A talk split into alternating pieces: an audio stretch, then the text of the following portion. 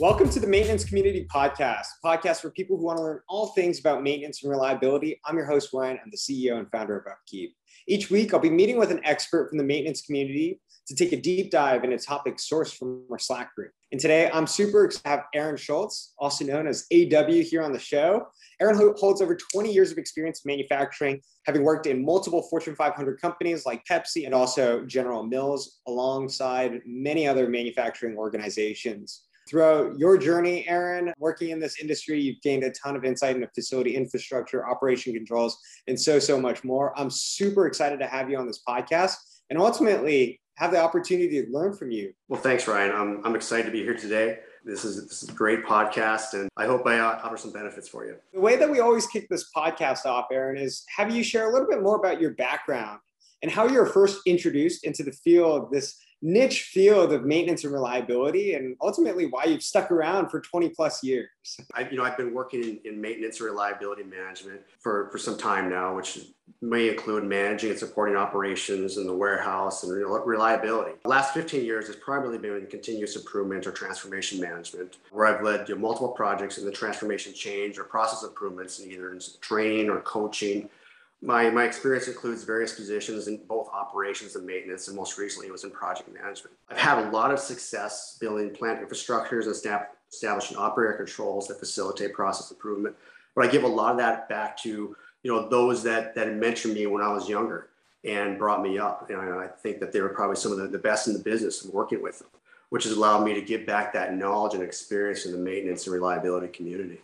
It sounds like you've really dedicated a big portion of your career towards giving back. And, and I think even this podcast is a sign of you like trying to share what you've learned throughout the last 20 years and you know help educate and also promote the industry that we're in. I'm kind of curious, maybe for all of our listeners too, like how you're able to take that mindset and also translate it within your business. So here, here's what, what I'm trying to get at. What we talk about a lot on this podcast is how difficult it is oftentimes to drive a reliability culture within your organization. It seems like a lot of people, a lot of businesses are kind of like turned off by this idea of increasing costs and maintenance and reliability. But it sounds like, again, like this focus on education. I, have a feeling that big reason there is because you wanted to drive awareness and the importance of this industry, even within your own internal business. Yeah. So Ryan, I guess it all stands back to, you know, where I want to be successful in building an understanding of the cause of change. When you talk about reliability, it quickly becomes a question about sustainability. It shows that what you work looks good and where the gaps lie. If you walk in an organization and there's a need for transformation or change, it starts with the top of the leadership and you work your way down. In many cases, there's there's there's these tools that we've, we've had around for, for, for decades now that that the, the next generations, some of them are new to them. Listen to the pain points. Where have they struggled in the past? In a lot of organizations you go into, the stories are the same, but the tools that you're pulling out of the, out of the box are a little bit different.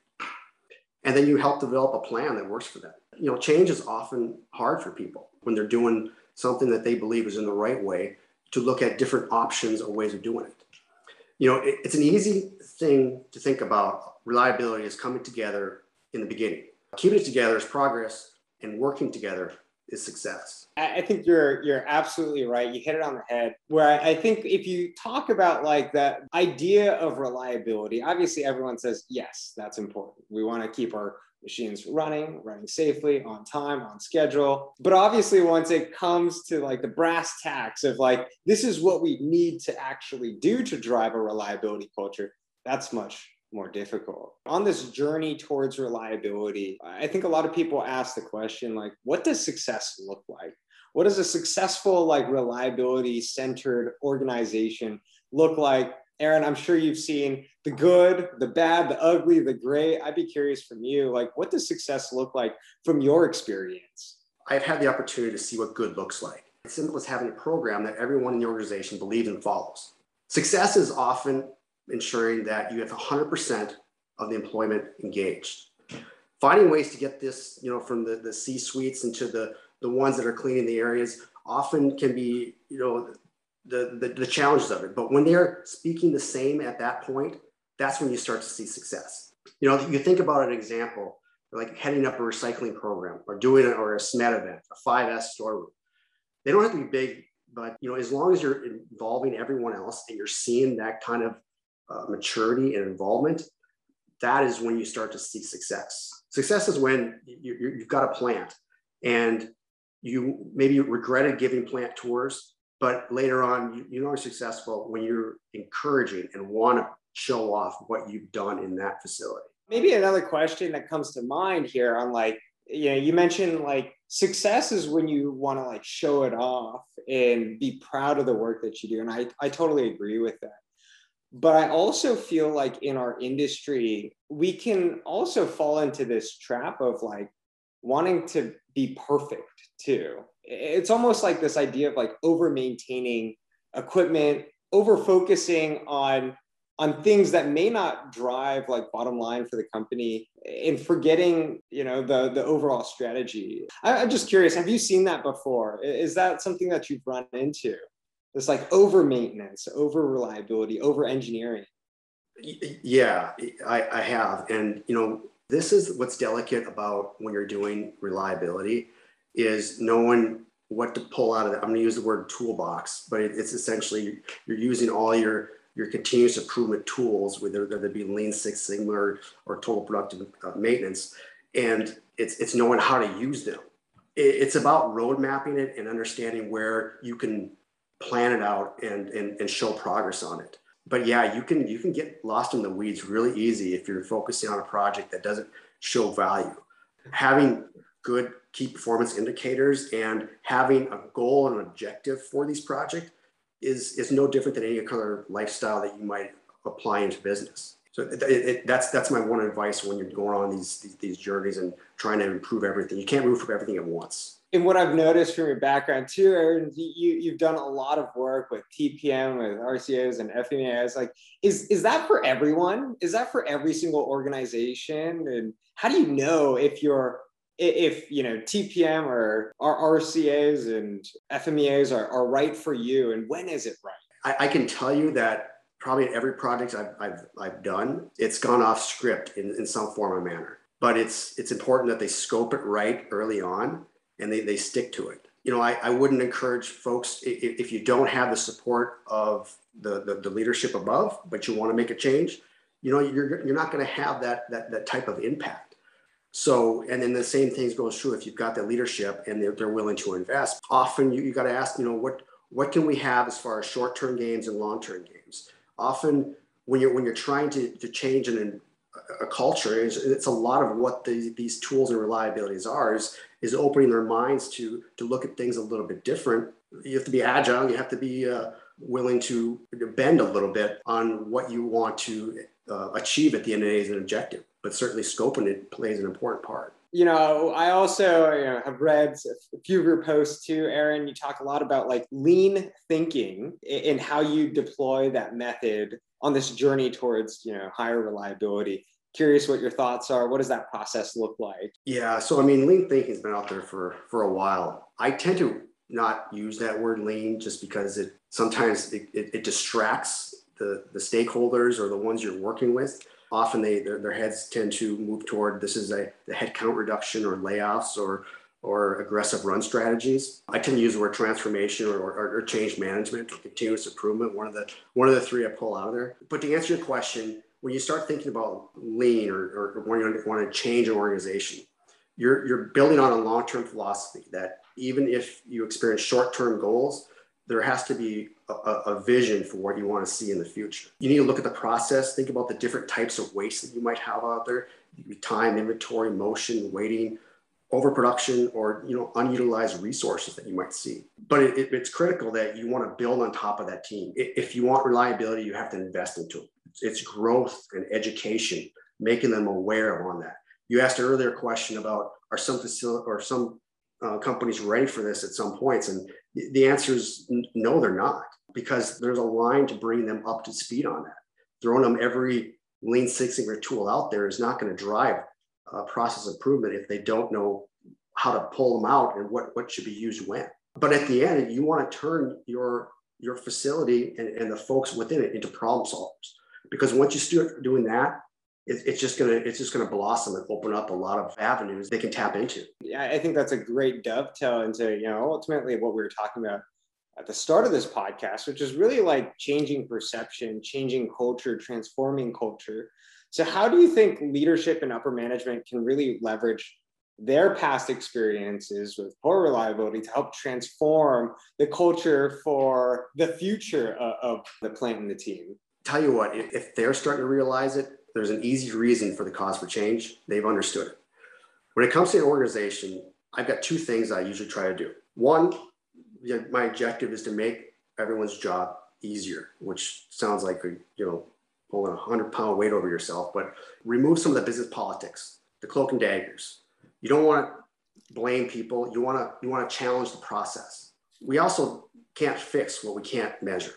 Having measurable key performance indicators are, are critical. And then the second part is I usually what I, what I tell folks is that part of what I want to do is I want to work myself out of that job, which is a goal of anyone working on transformation and continuous improvement. When they don't need you anymore, you've scoped the project well, the stakeholders are bought in, and you're starting to see those, those lagging indicators show promise. But knowing it can cause, can, can occur without having that leadership support. What's a technology or transformation that you're most excited about in the uh, maintenance reliability space? You know, something that it's it's part of what I'm devoting my time to is failure mode effects analysis. It became into my my some of as I was I was building this uh, this training programs that companies like AIAG, the Automotive Industry Action Group, they developed a a revision to what was originally developed back in the in the 60s. And the one gap that I had seen from the I'm going to use the acronym FMEA, mm-hmm. is that it was only targeted on a, you know, determine the, the severity, the detectability, and the likability of, of a failure. But it doesn't march what it looks like as a project level. So they've done some work in the last couple of years, and that work has been instituted in, in all the automotive industries and then the, the second and tier suppliers. I'm excited to see some of the results that they start seeing out of it because I, have seen how the program is set up and it's it's a vast improvement of what they've had in the past and I, I think that this can be reflected in other industries that just follow the, the conventional fmea so I, I, look forward to see what, uh, what, what things are coming up for up the pipeline. Is there a memory that stands out to you where you had like the biggest win from a reliability project? Like what what really stands out to you first thing? it's when you're doing a walkthrough or a gemba walk with the, the frontline employees and you remember the first day you go in that factory and their comment is what are you doing here?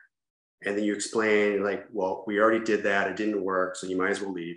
But over time you come in there three months four months later is when they start they start talking about a process versus blaming somebody else for that. And to me that's when the light turns on.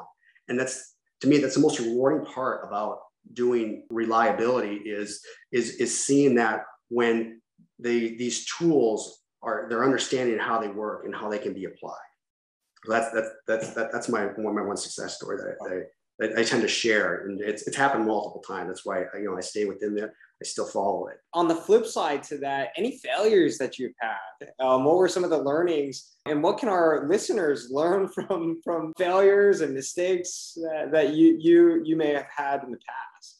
It's it's, it's easy to say. It's going too fast.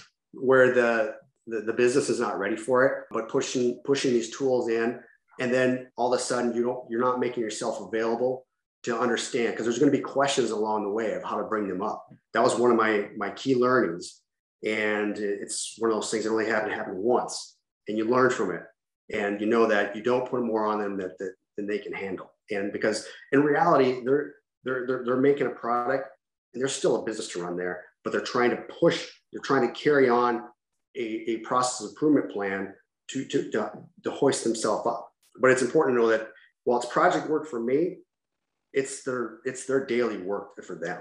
I mean, that's that's actually huge. It dovetails back to what we were talking about.